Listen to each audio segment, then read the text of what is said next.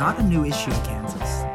But amid the pandemic, thousands of Kansans have come face to face with the threat of eviction. Estimates indicate 27,000 Kansas renters are currently behind on their rent, and about 14,600 are at risk of eviction. While COVID 19 related moratoriums and relief programs have provided temporary relief for some, housing advocates warn a crisis could be bubbling without adequate policies. On this episode of the Kansas Reflector podcast, Shelton Brown shares the voices of those most impacted. I met Sheena Mooney at her home in Topeka, Kansas. She lives in a trailer park a few miles from Washburn University. Sheena was evicted from a rental property last year because she couldn't afford the rent, so the place she has now is considered an upgrade. The SUV parked in her driveway was where she had been living after she was evicted. It's an orange Nissan Xterra, but one of the doors is a faded black color. She doesn't have much, but for now it's enough, she tells me. For Sheena, it wasn't just that she had lost her job, but that she didn't receive much financial support after the fact. She describes it as one of the worst times of her life. Uh, yeah, I'm uh, a little nervous because I've never had a microphone. Yeah. You know. I'm sorry. oh no, I, to- I I'll get used to it. You know. Mhm. And but the this is this is my place. The house that I had before was um, the first time that I had something of my own. It was a rental, obviously, but I was I was finally an adult. You know what I mean? I, like many adults, didn't mature until maybe thirty, and I had my son at thirty. I have two kids. Um, Angela is seventeen and Sunny is eight. And this house I worked my my butt off for. I mean, working one full time job and side jobs because I'm trying to start my own business, a cleaning business and I have a lot of clientele and um, off and on clientele, you know, and I gain customers all the time. So when the pandemic hit, I was working for a company that I was at Frito Lay actually, and I loved it there. Was fast paced. I have to always be on my feet, on my feet, you know, and busy at all times. So I don't know what the deal was, but I was doing very well, and then all of a sudden, I guess maybe my my performances were my performance was going down, and before I know it, I, I, I didn't have a job anymore, but I was on time. So it was it's, it, it's complicated. It was like a relationship. I loved my boss. He he was very open minded, free spirited. You know, we were we were at a, a good level, but um, we just come from different uh, different levels as far as business, you know.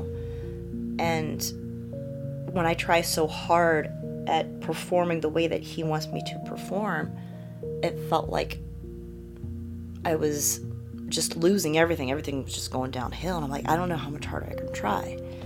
So they said they just decided that maybe enough was enough of something that I wasn't recognizing at the time and that I couldn't fix, you know.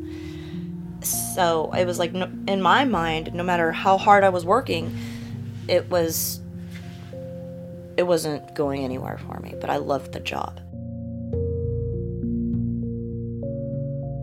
When Sheena described her situation to me, she said that she had been let go after describing a problem with her car to a manager. I wasn't able to get a response from Frito Lay for this story, but workers at the company have raised concerns about the work environment. Some have described it as a place where time with your family goes to die. Others have alleged that you could be fired for taking too much time off. So, when it comes down to it, I can't exactly verify this part about Sheena's story, but it doesn't sound too far off from what others are saying. And the consequences are real for people like Sheena, especially in a pandemic. I don't like telling people my business, you know. Um, but this was something that needed to be heard. How did this happen? How was I able to fall through the cracks and get no help? To try and get a grasp on how much the pandemic has affected people across the state of Kansas, I spoke to Vince Munoz. He has a day job at the University of Missouri in Kansas City, but he's the PR person for an organization called Rent Zero. To be technical, it's not really an organization. I would basically describe it as a neighborhood watch, but for people who can't afford their rent because of the pandemic.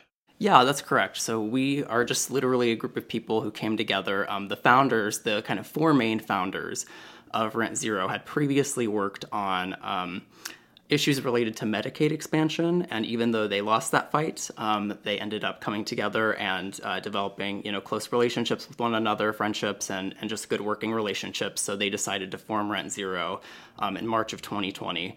And, uh, you know, we're not a formal nonprofit. We're just a group of people who kind of adopted this uh, identity and uh, decided to run with it. And so, um, you know, we've been doing, you know, we don't have any funding and we've been doing 100% of our work volunteer uh, for the past year and a half. But um, in that time, I think that we've uh, clearly uh, demonstrated that in the state there's a lot of energy for housing justice issues. A lot of people really care, and a lot of people are affected by um, different types of injustice within the housing system and the rental markets.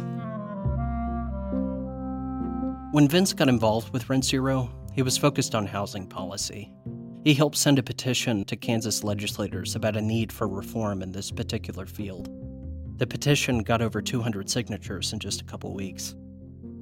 But I found it interesting that Vince eventually began to see himself not just as an advocate, and that's key, because the general idea around being an advocate for a certain cause is that it looks as though that the advocate is separate from the issue itself. This isn't always true, but it can appear that way sometimes.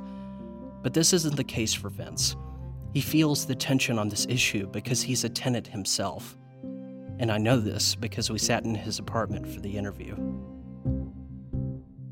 I mean, I think that many of us, especially in places like Kansas, are kind of not uh, taught to think of ourselves as being affected by economic issues in a negative way. You know, I mean, there's all sorts of statistics about the number of Americans, and, and Kansans included, who you know call themselves middle class, and then statistically speaking are not, or the the the picture is a little bit more complicated than that. And um, I mean, we really are just like living in a time when you know the wealthy continue to get wealthier and the rest of us really don't have as much of an opportunity as our parents did.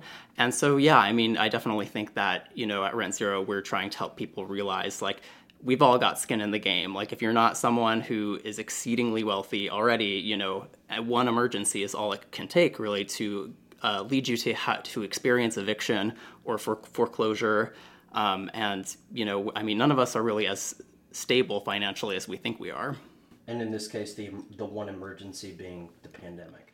Yeah, I mean that's a, that's like kind of a societal emergency that we experience, and that's another thing too is that you know even if you don't think personally that you know it may not be like you know an accident that you experience or a job loss that you experience or something it might be a society wide thing but yes but also at the individual level i mean we're all just like you know, kind of teetering. Even those of us who do have a little bit of stability, you know, are just kind of teetering on the edge. And, and we really need to be in a place, and we deserve to be in a place as people where we're not just one emergency or just one, you know, kind of social issue away from losing our housing or not knowing um, whether we're going to be able to afford to make our mortgage payments or our rent.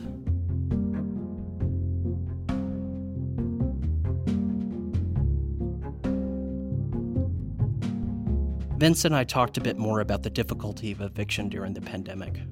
For folks like Vince, the eviction itself is important, but it's also why people are being evicted that's worth a second look. This has been a focus for organizations like Rent Zero. Another problem is data. We don't really know how many people are losing their housing right now. The US government keeps very little information on evictions, According to Eviction Lab, over 480,000 evictions have been filed by landlords across six states. Missouri is included in this number, but Kansas isn't. But even with this information, we still don't know how many of these cases have ended in eviction or not.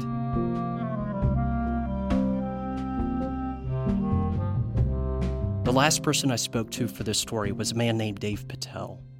He and his wife manage a Motel 6 in Topeka, Dave told me that since August of last year, he's seen an influx of people staying at his motel because they've lost their housing. Dave told me he feels torn. He knows it's good for business, but as a common man, he feels for these people. because they're showing up to a place that was built to remind them that this isn't their home.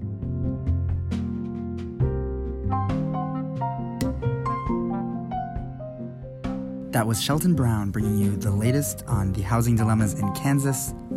This episode was produced by myself, Noah Taborda, and the music was brought to you by Blue Dot Sessions.